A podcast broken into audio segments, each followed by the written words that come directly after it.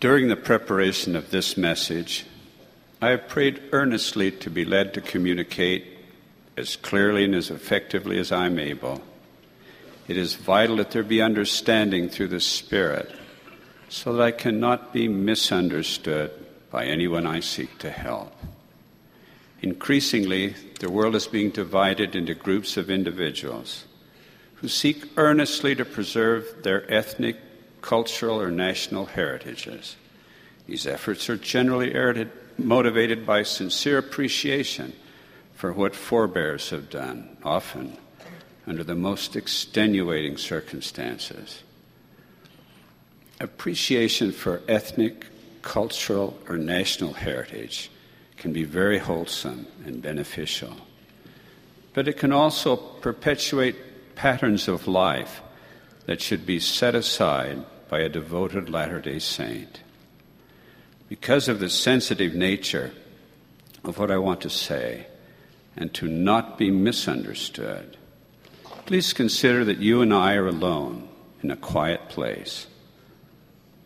And imagine that we have deep bonds of friendship and a relationship of trust that permits open communication. Let us assume that you've asked me how to benefit most from your membership in the Church of Jesus Christ of Latter day Saints. I know you to be a person of faith and conviction. I also know you intensely value your unique cultural heritage. There are threads of that heritage woven into every fiber of your being.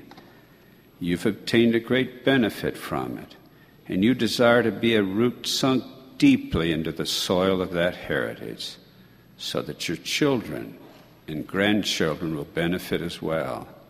Yet, I see how some elements, elements of that pattern of life can conflict with the teachings of Jesus Christ and could bring disappointment or difficulty.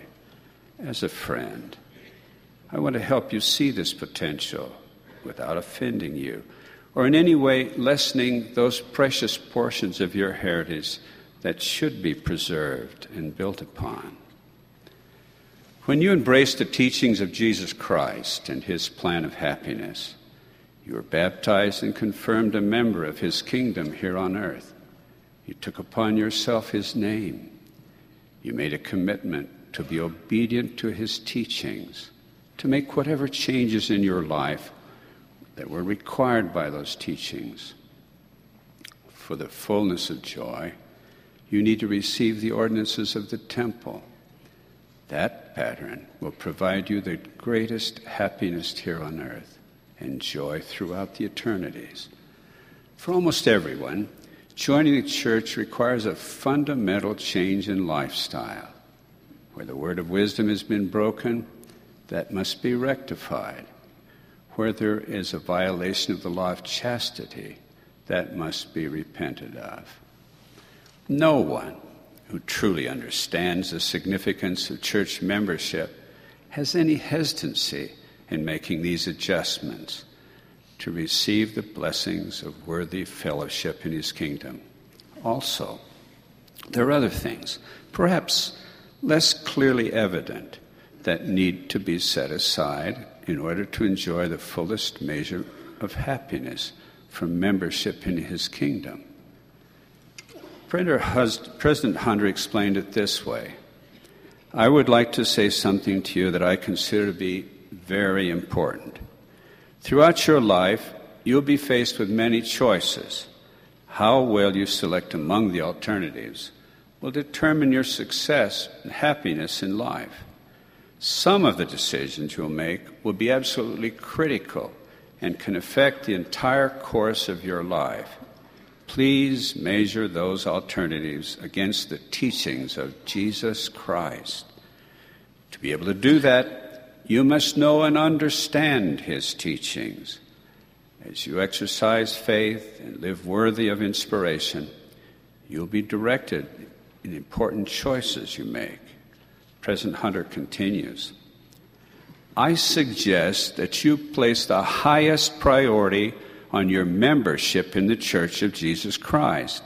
Measure whatever anyone else asks you to do, whether it be from your family, loved ones, or your cultural heritage, or traditions you've inherited. Measure everything against the teachings of the Savior. Where you find a variance from those teachings, set that matter aside and do not pursue it. It will not bring you happiness. End quote. Why give the Lord's teachings first priority? They're your perfect handbook to happiness. The Savior is your Redeemer. His sacrifice entitles him to judge you and to ultimately give you the greatest blessings for obedience to his commandments. He is the perfect example. Your Heavenly Father assigned you to be born in a specific lineage through which you received your inheritance of race, culture, and tradition. That tradition can bring a rich heritage and great reasons to rejoice. Yet you have the responsibility to determine if there's any part of that heritage that must be discarded because it works against the Lord's plan of happiness. You may ask, how can one determine when a condition is in, a tradition is in conflict with the teachings of the Lord and should be abandoned? That is not easily done. I've found how difficult it is as I work to overcome some of my own incorrect traditions. Yet, recognizing the need to do it is a major step towards success. Customs, traditions become an inherent part of us, and they're not easy to evaluate objectively. Carefully study the scriptures, the counsel, the prophets, and understand how the Lord wants you to live. Then evaluate each part of your life and make any adjustments needed. Seek help from another you respect who's been able to set aside some traditions that are not in harmony with the teachings of the Lord. When in doubt, ask yourself is this what the Savior would want me to do? Changing a profoundly embedded pattern of life can be very difficult. Former friends can ridicule, criticize, and even persecute. Persistent faith in the Savior and obedience will see you through such hardships to greater blessings. The scriptures illustrate how conviction and faith can overcome traditions, conflict with God's plans, bringing blessings to even generations of people. Abraham's unwavering determination to be loyal to truth and to reject false tradition blessed him greatly. His loyalty will crown with rich rewards all of the obedient of the house of Israel. Another dramatic example of discarding false traditions is the change of warlike Lamanites into humble followers of Christ willing to die before violating a covenant made as members of his kingdom. I encourage you who have already made correct cultural choices to help others to do likewise. Teach them to recognize the long term blessings of peace and happiness that come from a decision to place Father in heaven, His plan, and His Son at the center of their priorities. Follow Ammon's example. He patiently taught King Lamoni to recognize and to abandon incorrect traditions. Many were blessed by his decision to discard them. Ammon taught truth so clearly that Lamoni was touched by the Spirit with a desire to give up all of his false traditions. Is yours a culture where the husband exerts a domineering, authoritarian role, making all of the important decisions for the family? That pattern needs to be tempered so that both husband and wife act as equal partners, making decisions in unity for themselves and their family. No family can long endure under fear or force that leads to contention and rebellion Love is the foundation of a happy home. These are other traditions that should be set aside. Any aspect of heritage that would violate the word of wisdom, that is based on forcing others to comply by the power of station, often determined by heredity, that encourages the establishment of caste systems that breeds conflict with other cultures. There is serious danger in placing cultural heritage above membership in the Church of Jesus Christ. That zeal to defend one's own culture may lead to excesses that are known to be wrong, but justified because it's them against us. Gangs, with all of their potential for destruction, are fostered in a culture of group identity over principles of right and wrong. It is a violation of God's commandments for one culture to persecute another, whatever the reason. Should you choose, even unknowingly, to follow tradition which is in conflict with the teachings of the Lord, you choose to violate the sacred covenants made at baptism. That decision is much more serious when temple covenants have been made. Such action would move you from the plan of happiness, peace, and eternal joy defined by your Creator to something of far less worth and infinitely less capacity to bless your life. When the Lord's kingdom and His teachings are paramount above all else, and you are united in love of the Savior and of our Father in heaven, then the beautiful nuances, the uniqueness of your cultural heritage can flower and produce a rich harvest of blessings. You do what is right. Don't worry so much about what everyone else is doing.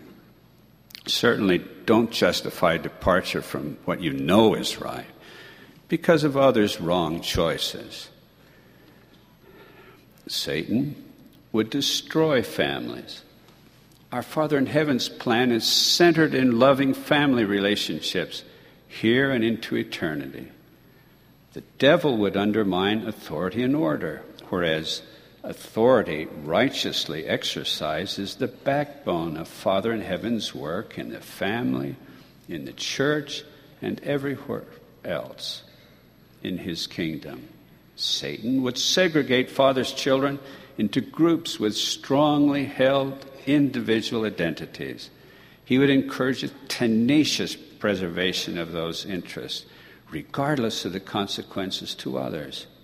Father's plan is expressed in his Son's words Behold, I say unto you, be one. And if you're not one, you're not mine. Satan promotes the concepts that life is to be filled with constant personal entertainment, even if that pursuit interferes with another's well being. Father in heaven gives us the plan of happiness, which engenders the abandonment of selfish interests and provides happiness through service to others. The example of and teachings of Jesus can unite Father's children, regardless of cultural or origin, under the single banner of membership in his kingdom. If in an awkward attempt to express a truth I've stirred feelings of offense, I apologize. Please overlook my inadequacy and try to understand the truth of what is being said. In quiet moments of reflection, weigh what our Father in heaven and his beloved Son have identified as the key priorities of life. Review your own life to make sure that in all aspects it is in harmony with them. That is all I'm trying to say. As I travel through my own country and other parts of the world, I see the marvelous benefits derived from the distinct cultures that exist. Yet, those benefits are sometimes overshadowed by the negative influences that result from traditions that conflict with the teachings of the Master. I testify that you will remo- remove barriers to happiness and find greater peace as you make your first allegiance to membership of the Church of Jesus Christ and His teachings, the foundation of your life where family or national traditions, customs conflict with the teachings of God, set them aside. Where traditions and customs are in harmony with His teachings, they should be cherished and followed to preserve your culture and heritage. There is one heritage that you need never change it is that heritage that comes from your being a daughter or son of Father in heaven.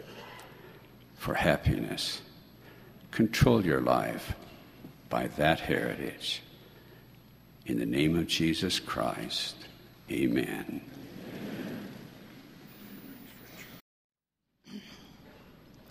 It has been nearly three years since I received one of those dreaded early morning phone calls. My younger brother Steve had suffered a massive heart attack and died during the night. In an instant and without warning, my most trusted friend was gone. During the next few days, many who loved Steve and his wife and children traveled to their home in Colorado. But it wasn't until after the funeral that I realized that seven dear friends of mine had made the long trip from Salt Lake City to attend the service. Not one of them had ever met my brother. They had come to support me. You can imagine my emotions as they encircled me, and one of them said, We just didn't want you to be alone today. In word and deed, they taught a divine principle. It is not good, nor is it intended for any of us to be alone. The pain of loneliness seems to be part of the mortal experience. But the Lord, in His mercy, has made it so that we need never deal with the challenges of mortality alone. I was thinking about this recently as I sat through a meeting where the speaker seemed preoccupied with how hard it is to live the gospel. By the end of the meeting, I was depressed. he had made living the gospel seem like a sentence to life on the rock pile. It's not living the gospel that's hard, it's life that's hard. It's picking up the pieces when covenants have been compromised or values violated that's hard. The gospel is the good news that provides us the tools to cope with the mistakes, the heartaches, the disappointments we can expect to experience here. Membership in the Church of Jesus Christ of Latter day Saints has its privileges. Here are just a few. We are led by those holding the priesthood of God the most powerful and holy force on earth. We are members of the Relief Society, the only organization for women founded by a prophet of God. And tonight, we will be taught by a living prophet, President Gordon B. Hinckley, who is the Lord's anointed in this day. I testify that he is a prophet in every dimension of that word, and that he receives revelation to bless the lives of all who have ears to hear. To these remarkable privileges I add one other. Nephi taught this If ye will receive the Holy Ghost, it will show unto you all things what ye should do. What a remarkable privilege and promise. Lorenzo Snow said that it is the grand privilege of every Latter day Saint to have the manifestations of the Spirit every day of our lives so that we may know the light and not be groveling continually in the dark. And his sister Eliza R. Snow declared, you may talk to the saints about the follies of the world till doomsday, and it will make no impression. But place them in a position where they will get the Holy Ghost, and that will be a sure protection against outside influences.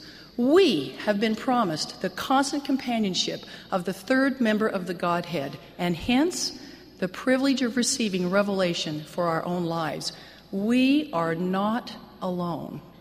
The Holy Ghost enlarges our minds, our hearts, and our understanding, helps us subdue weaknesses and resist temptation, inspires humility and repentance, guides and protects us in miraculous ways, and gifts us with wisdom, divine encouragement, peace of mind, a desire to change, and the ability to differentiate between the philosophies of men and revealed truth.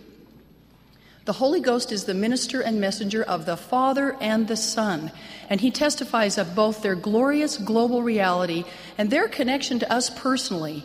Without the presence of the Spirit, it is impossible to comprehend our personal mission or to have the reassurance that our course is right. No mortal comfort can duplicate that of the Comforter. Said President Hinckley, there is no greater blessing that can come into our lives than the companionship of the Holy Spirit. And yet, Brigham Young lamented, We may have the Spirit of the Lord to direct us.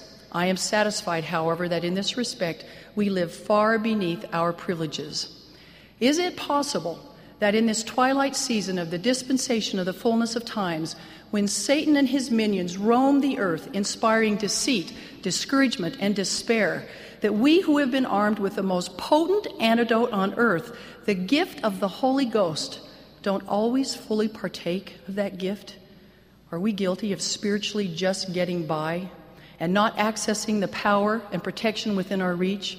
Are we satisfied with far less than the Lord is willing to give us? essentially opting to go it alone here rather than partner with the divine. This church is a church of revelation.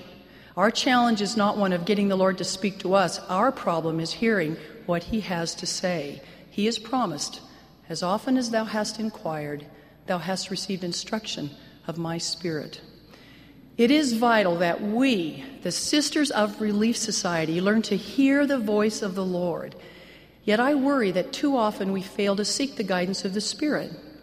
Perhaps we don't know how and haven't made it a priority to learn. Or we're so aware of our personal failings that we don't feel worthy, don't really believe the Lord will talk to us, and therefore don't seek revelation. Or we've allowed the distractions and pace of our lives to crowd out the Spirit. What a tragedy for the Holy Ghost blesses us with optimism and wisdom at times of challenge that we simply cannot muster on our own. No wonder that one of the adversary's favorite tactics among righteous LDS women is busyness, getting us so preoccupied with the flurry of daily life that we fail to immerse ourselves in the gospel of Jesus Christ. Sisters, we can't afford not to seek the things of the Spirit. There is too much at stake. Too many people are depending on us as mothers, as sisters, leaders, and friends. A woman led by the Lord knows where to turn for answers and for peace. She can make difficult decisions and face problems with confidence because she takes her counsel from the Spirit and from her leaders who are also guided by the Spirit. Our responsibility, therefore, is to learn to hear the voice of the Lord. One day, while reading about Nephi's instructions to build a ship, I found myself thinking, but how did Nephi understand so clearly what the Lord was telling him? That question launched me on a search for every scriptural evidence I could find of direct communication between God and man. At each one, I made a little red X in the margin of my scriptures. Now, many years later, my scriptures are littered with little red X's each an indication that the Lord does indeed communicate with his people. I have experienced this for myself. I remember a time when a personal disappointment had left me exquisitely lonely. One day, while searching the scriptures for consolation, I had the impression that I needed to focus on one particular verse. That verse led me to hundreds of others in what became a period of intense searching. But it wasn't until three years later that another passage leaped out at me as if in neon. Only then was I given to understand what the Lord had been trying to teach me all that time about the power of the atonement to ease our burdens. Some of the clearest promptings I have ever received have come while being immersed in the scriptures. They are a conduit for revelation. They teach us the language of the Spirit. Our ability to hear spiritually is linked to our willingness to work at it. President Hinckley has often said that the only way he knows to get anything done is to get on his knees and plead for help and then get on his feet and go to work. That combination of faith and hard work is the consummate curriculum for learning the language of the Spirit. The Savior taught, Blessed are all they who do hunger and thirst after righteousness, for they shall be filled with the Holy Ghost. Hungering and thirsting translate to sheer spiritual labor. Worshipping in the temple, repenting to become increasingly pure, forgiving and seeking forgiveness, and earnest fasting and prayer all increase our receptivity to the Spirit. Spiritual work works and is the key to learning to hear the voice of the Lord. Elder Bruce R. McConkie said, There is no price too high, no sacrifice too great, yet out of it all, we enjoy the gift of the Holy Ghost. What are we willing to do? What weaknesses and indulgences will we give up to have as our personal protector and guide the constant companionship of the Holy Ghost? It is a question worth asking, for let us be clear the adversary delights in separating us, the sisters of this church, from the Spirit, because he knows how vital our influence and our presence is in the latter day kingdom of God. Where may the people of the world look to find women of virtue and integrity, women who are beacons of goodness because their countenances radiate the light of Christ? To us, the Sisters of Relief Society. This is not hyperbole, it is our mandate. There is no group of women anywhere whom the Lord is relying on more than us, women who can hear and who will heed the voice of the Lord. The Lord loves the women of this church, and He is counting on the women of this church all over the world to make the difference that only we can make. This past spring, I spent a day in Siberia. As I walked into a rented hall to meet with the sisters there, the Spirit absolutely overwhelmed me. I knew that I was in the presence of women who were beloved of the Lord, our sister pioneers in Russia. I wondered if that is what it would have felt like to be with Emma and Eliza in Nauvoo. I wasn't the only one who felt it. Near the meeting's end, Sister Efimov, the mission president's wife, leaned over and, in what few English words she knew, whispered, Very Holy Ghost. Very Holy Ghost, indeed. The Spirit simply cannot be restrained among righteous women who are doing their best. We will hold only one more General Relief Society meeting this century. The Lord trusted us enough to place us on stage during this pivotal era in the world's history. We must arise as the women we were prepared to be during eons of premortal training.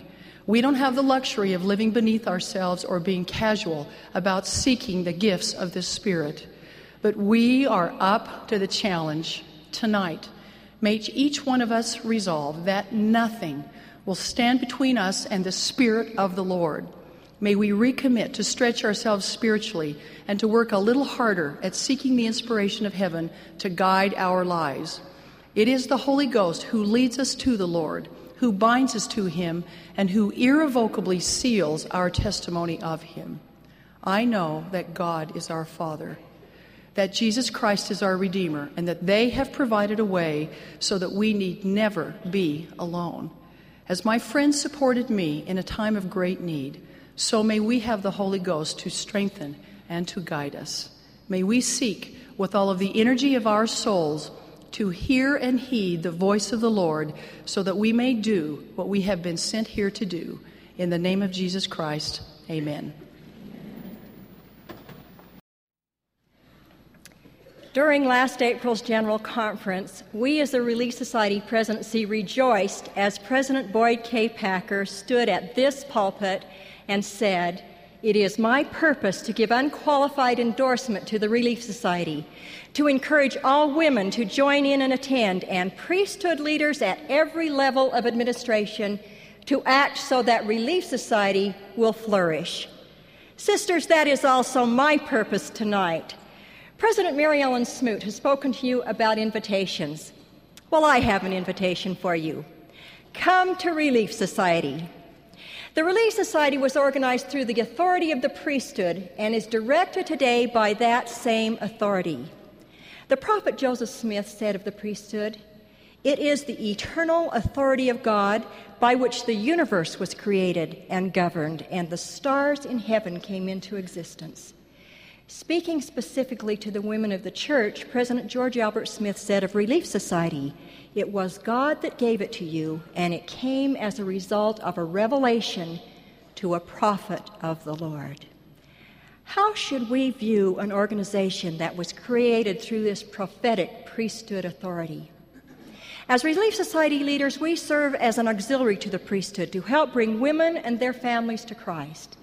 What is it about Relief Society that should compel you to join in and attend, as President Packer has said? Within Relief Society are programs de- designed to help us as women find meaning and purpose in life for ourselves and for our families. According to President Spencer W. Kimball, there is no greater and more glorious set of promises given to women than those which come through the gospel and the church of Jesus Christ. This is a time when everywhere we look in society, women and their families are in crisis. Marriages are failing at alarming rates. Far too many children are abused and neglected. Women struggle to hear the voice of righteous truth amid a confusing cacophony of voices persuasively urging them toward expediency and political correctness. There are many among our own 4.2 million Relief Society members who are hurting and confused. Do we realize what we have, sisters? Do we understand who we are? Do we fully appreciate that within the organization of the Relief Society, we have all of the tools and resources we need to soothe a single soul or to heal a troubled world? The first objective of Relief Society is to build faith in Jesus Christ and to teach one another the doctrines of the kingdom of God. Through Relief Society lessons, activities, and shared experiences, you can gain a testimony, or you can strengthen the testimony you already have. When it comes right down to it, that may be the single most important thing we do in Relief Society. For the spiritual strength and secure testimonies of the women of the church are absolutely vital to themselves, to their families, to their branches and wards, and to the world itself. The second objective of Relief Society is to help each sister understand that she is a beloved spirit daughter of Heavenly Father. And as such, she has a divine nature and destiny, including the most marvelous of all possibilities eternal life in the presence of God as His heir. Once again, quoting President Kimball, where else can you learn who you really are? Where else can you be given the necessary explanations and assurances about the nature of life? From what other source can you learn about your own uniqueness and identity? When we fully understand that we are daughters of God, with rights and privileges that extend throughout eternity, that we are entitled to blessings from Him dependent upon our faithfulness, then we will look at the world and our place in it and our responsibility to it in a different way. Listen to what President Gordon B. Hinckley tells us. Know that you are daughters of God, children with a divine birthright. Walk in the sun with your heads held high, knowing that you are loved and honored, that you are part of His kingdom, and that there is for you a great work to be done which cannot be left to others. What is the work which President Hinckley refers to? A work which cannot be left to others? The answer, as you might expect, can be found in Relief Society. The third objective of Relief Society states each sister is encouraged to reach out and serve those in her family, her ward, and her community. As sisters, we have the ability and the responsibility to help each other walk in the light of the Lord no matter where we live, and regardless of our age, nationality, marital status, or church calling, there are those around us who need our love and service. We're all familiar with the life and work of the late Mother Teresa, who spent most of her life laboring among the world's poor and impoverished and did much to relieve sorrow and suffering. Once, when she was in Australia, she offered to clean the hut of a lonely Aborigine man. In his hut was a beautiful but unlit lamp. When asked why he didn't light it, he replied, Nobody comes here. She made him promise that he would light the lamp, and she promised to have the sisters visit him.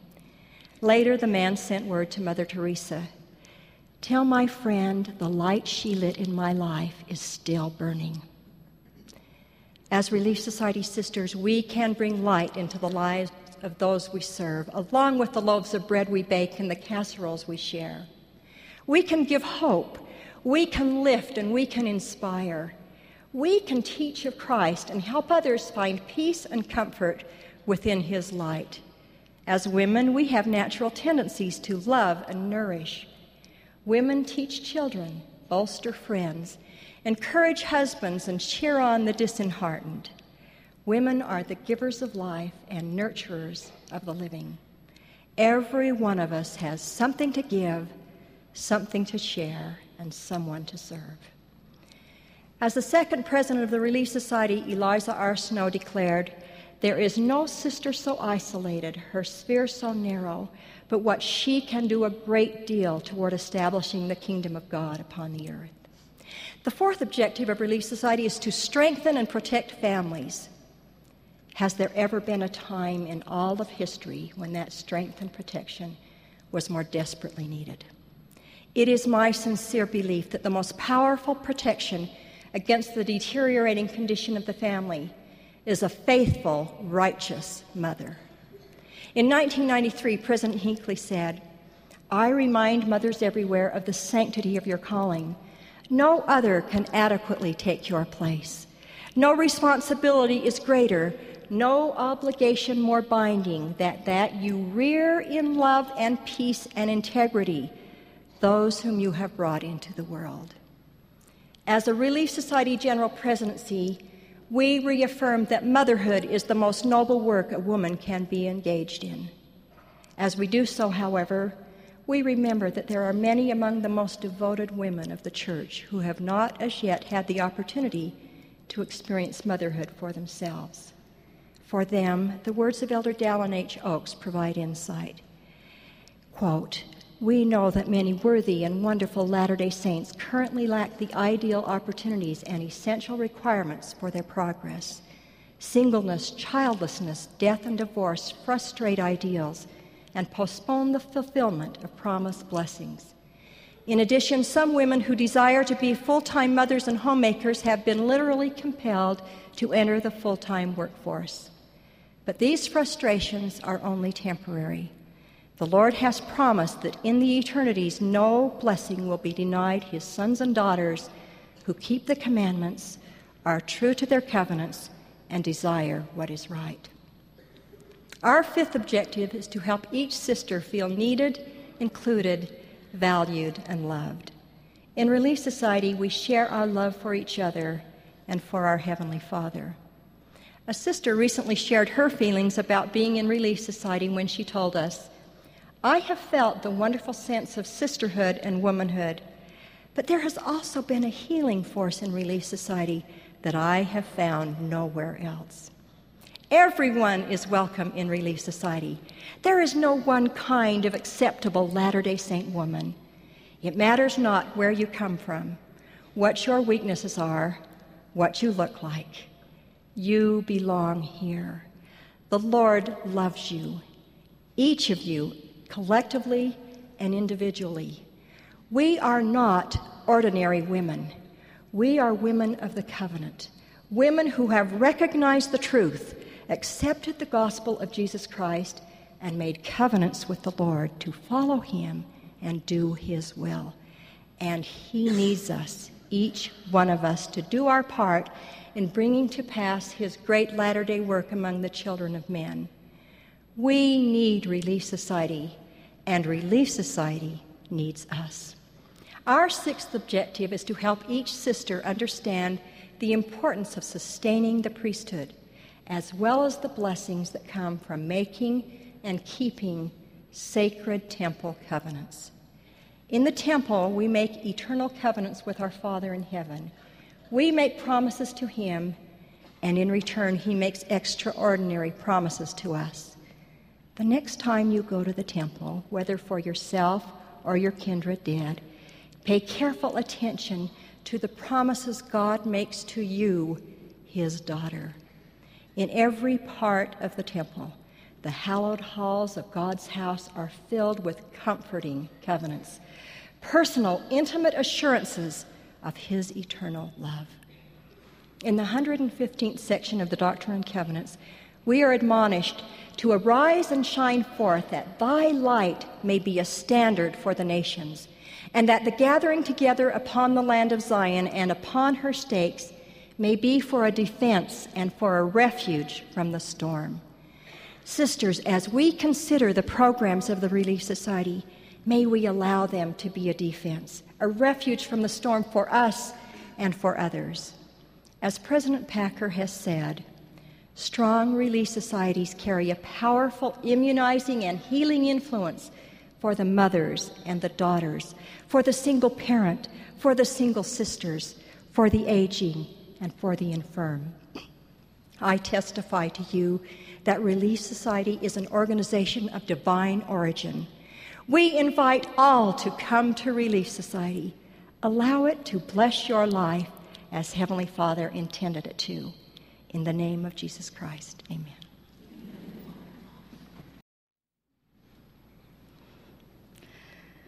I've always loved received, receiving invitations. Do you?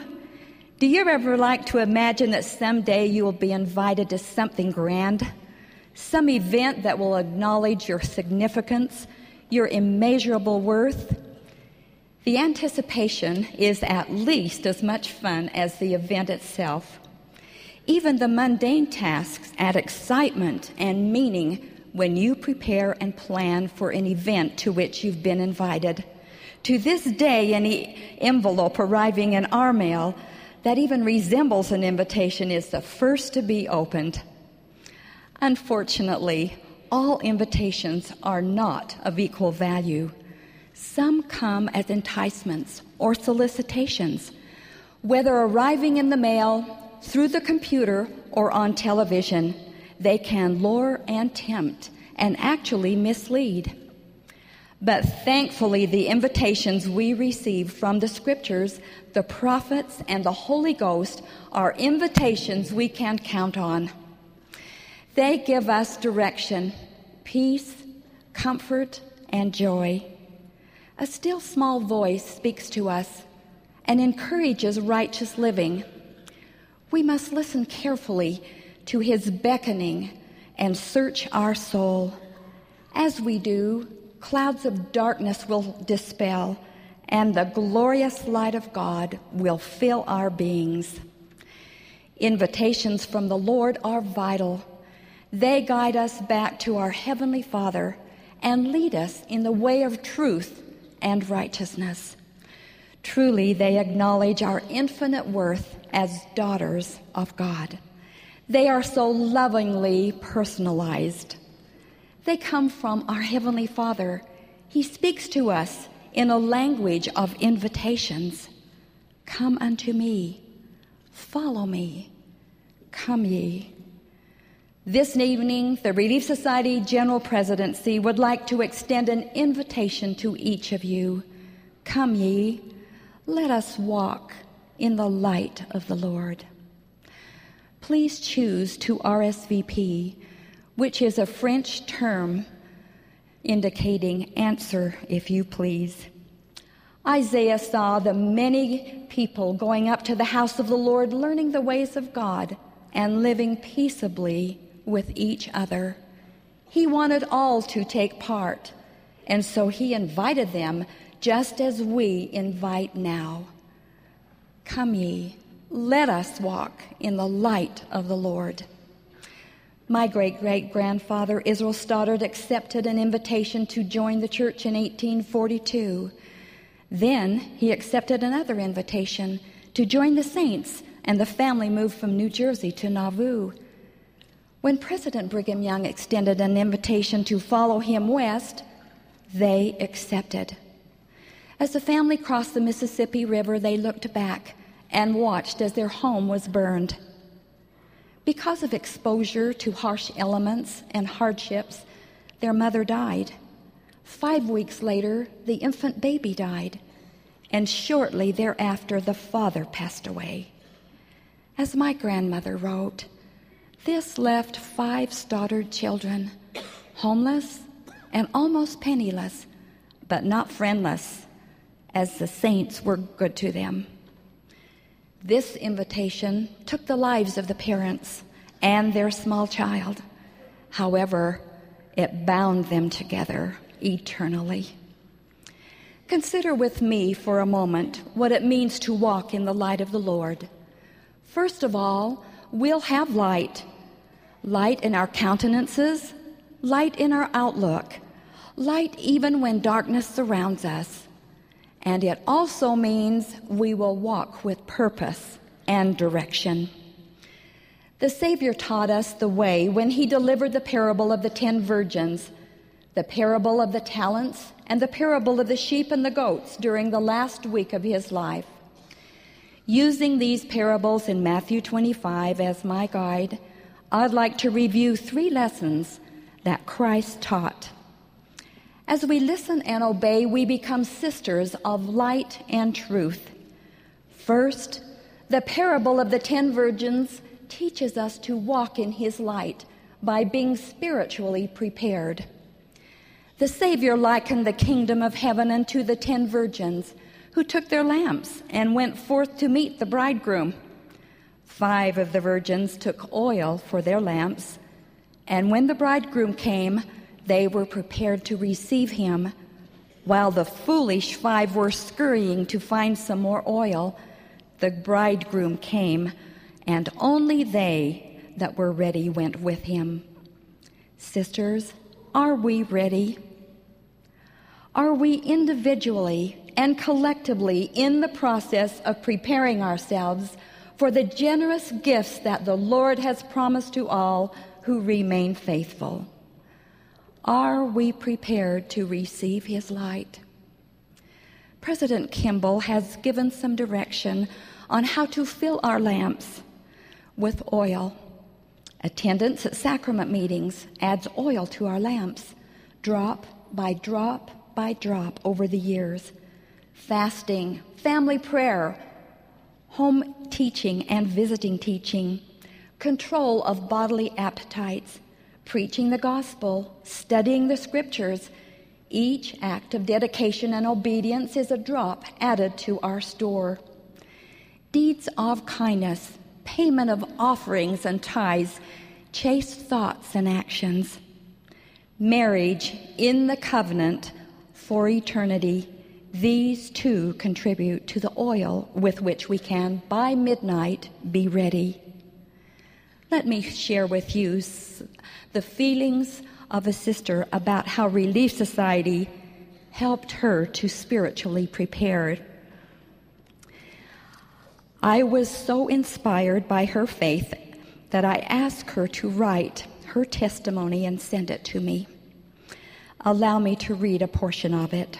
She writes, What a blessing the Relief Society has been in my life. I was divorced, a single mother of a small daughter. I had also lost a son. I spent hours on my knees calling for help from my Savior and Heavenly Father. But there was the Relief Society. It was my organization all week I struggled trying to provide for my little daughter and myself on my small wages and minimal education. Every Sunday we went to church. It seemed to me that going to Relief Society each week helped me become a stronger and better sister. Not that I missed my other meetings, I didn't. I went because I knew that's where I was supposed to be. I went and then feasted on the Word and especially Relief Society. It was my relief and my society. I belonged. I felt a part. I lost myself in lessons, service to others, and to my little child. I found if I kept my mind and hands busy, there was less time to think of the pain of the past. But through all those years, what I remember most was the belonging I felt to the organization my Lord and Savior gave to all sisters, not just to me. As sisters in Relief Society, we are to assist one another, preparing for the day the bridegroom returns. By a- actively taking part in Relief Society or, or the Relief Society organization, our lamps will be full. Our faith will remain strong. One of the gifts God has promised to all who earnestly seek Him is faith. Elder Bruce R. McConkie explained faith is a gift of God bestowed as a reward for personal righteousness. It is always given when righteousness is present, and the greater the measure of obedience to God's laws, the greater will be the endowment of faith. Faith and all spiritual gifts are available to everyone who is willing to live for them. Many times we think just being a member of the church will entitle us to all the Lord has promised. But each blessing requires obedience. The Lord declared, When we obtain any blessing from God, it is by obedience to that law upon which it is predicated.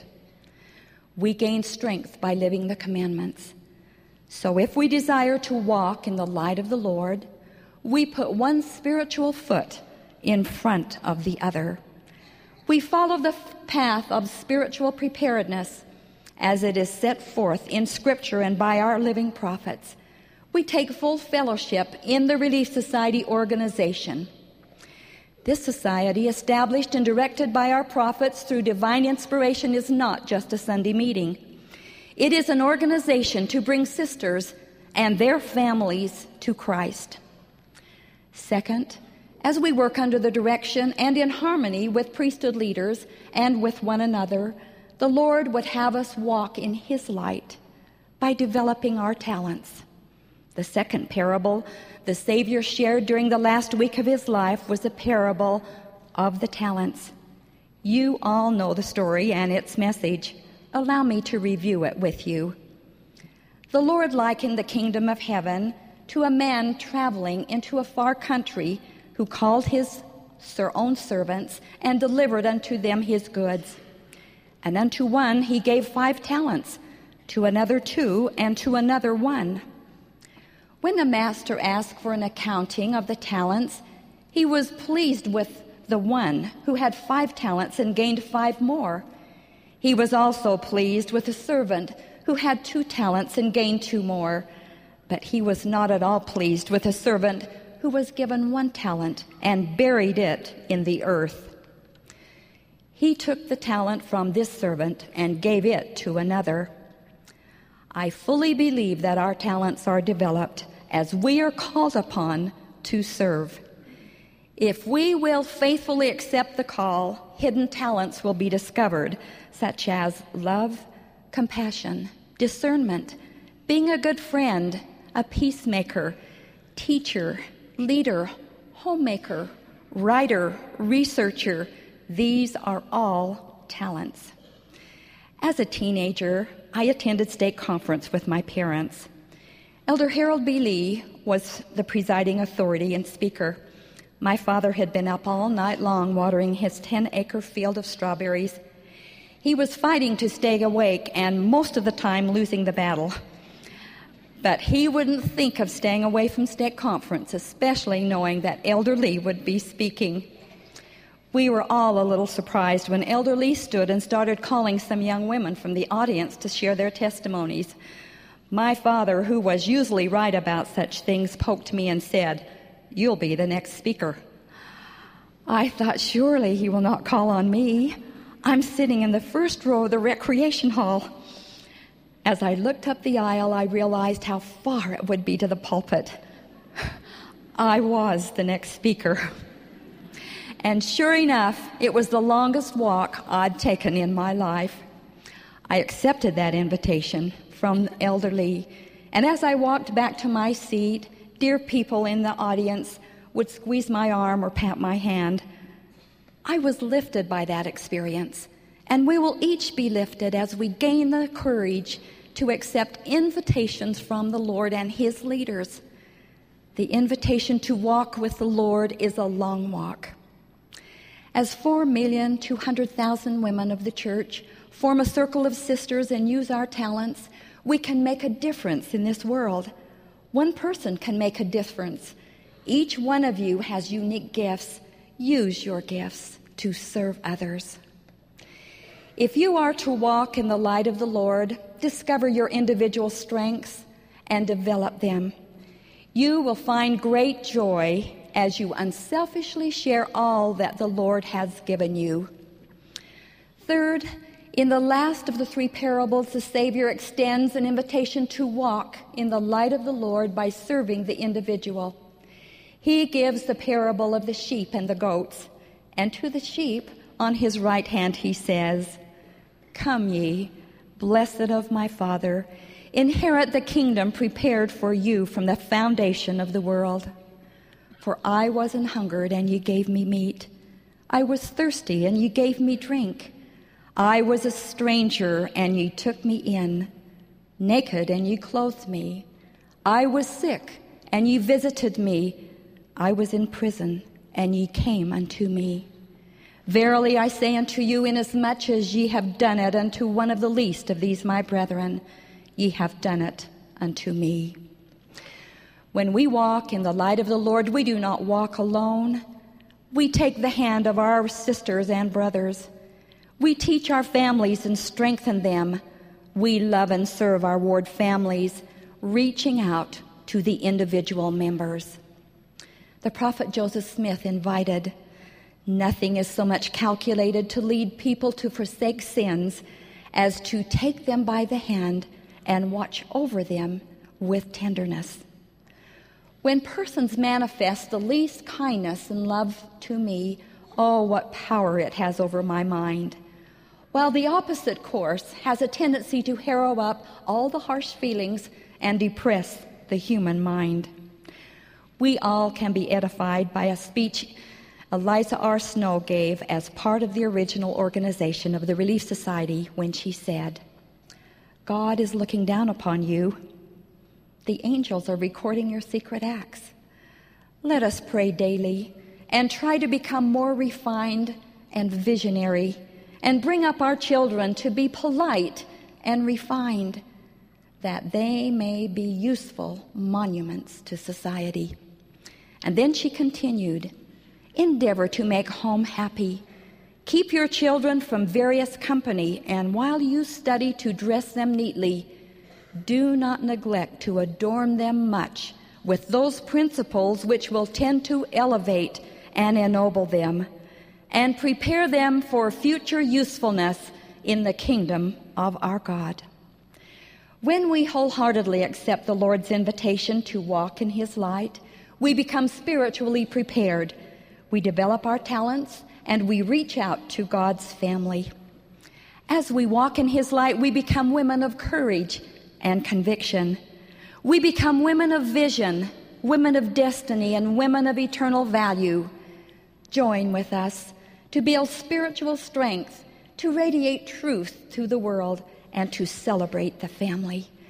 We are a worldwide circle of sisters, a circle of safety and protection. We are the Relief Society organization of the Church of Jesus Christ of Latter day Saints.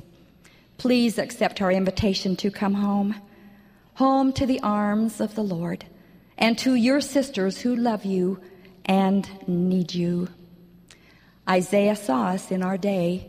He saw people of all nations going to the house of the Lord and walking in his light. He knew that the Lord would need you to be an incredible force for good and a powerful instrument of the priesthood of God. Under the direction of the royal priesthood, the Relief Society will help establish the kingdom of God on the earth. For most assuredly, the kingdom will be established and Christ will reign personally. All those who accept this invitation will feel his embrace and relish the sweet tones. Well done, my good and faithful servant.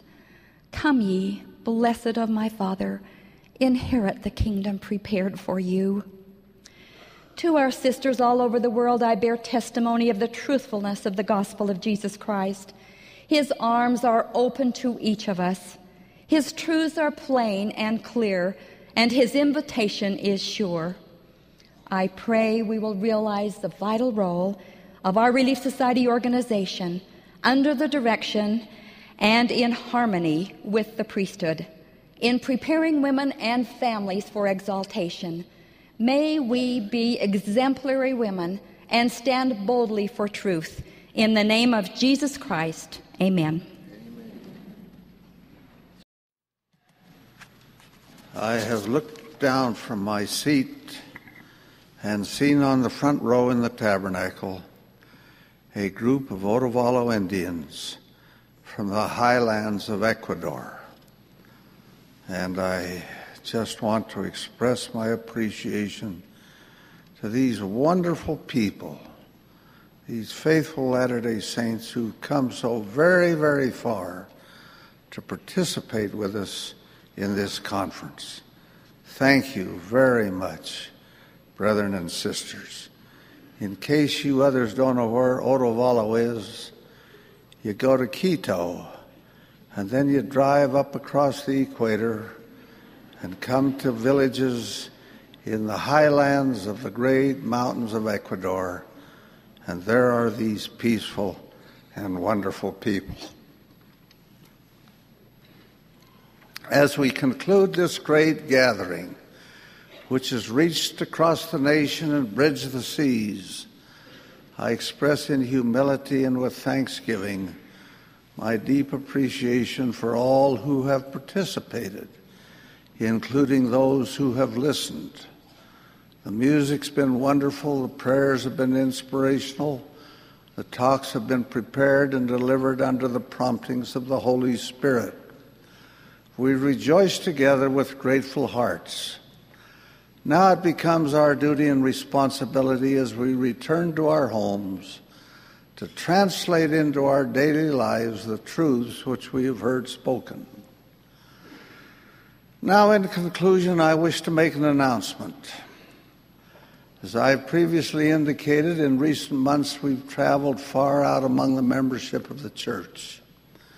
I've been with many who have very little of this world's goods, but they have in their hearts a great burning faith concerning this latter day work. They love the church, they love the gospel, they love the Lord and want to do His will. They are paying their tithing, modest as it is. They make tremendous sacrifices to visit the temples. They travel for days at a time in cheap buses and on old boats. They save their money and do without to make it all possible. They need nearby temples, small, beautiful, serviceable temples. Accordingly, I take this opportunity to announce to the entire church a program to construct some 30 smaller temples immediately. They will be in Europe, in Asia, in Australia, in Fiji, in Mexico, in Central and South America and Africa, as well as in the United States and Canada. They will have all the necessary facilities to provide the ordinances of the Lord's house. This will be a tremendous undertaking. Nothing even approaching it has ever been tried before. These will be in addition to the 17 larger buildings now going forward. In England, Spain, Ecuador, Bolivia, the Dominican Republic, Brazil, Colombia, Billings, Montana, Houston, Texas, Boston, Massachusetts, White Plains, New York, and the smaller temples in Anchorage, Alaska, Monticello, Utah, and Colonia Juarez, as well as a temple for which ground has just been broken in Albuquerque, New Mexico. This will make a total of 47 new temples in addition to the 51 now in operation. I think we'd better add two more to make it an even hundred. By the end of this century, being 2,000 years since the coming of our Lord and Savior Jesus Christ in the flesh. In this program, we are moving on a scale the like of which we have never seen before. I will not give you the specific cities at this time Stake presidents will be advised as property is secured. I am confident the membership of the church will do a lot of speculating as to whether one of these will be in their city. if temple ordinances are an essential part of the restored gospel, and I testify that they are, then we must provide the means by which they can be accomplished. All of our vast family history endeavor is directed to temple work. There's no other purpose for it. The temple ordinances become the crowning blessings the church has to offer. I can only add that when these 30 or 32 are built, there will be more yet to come.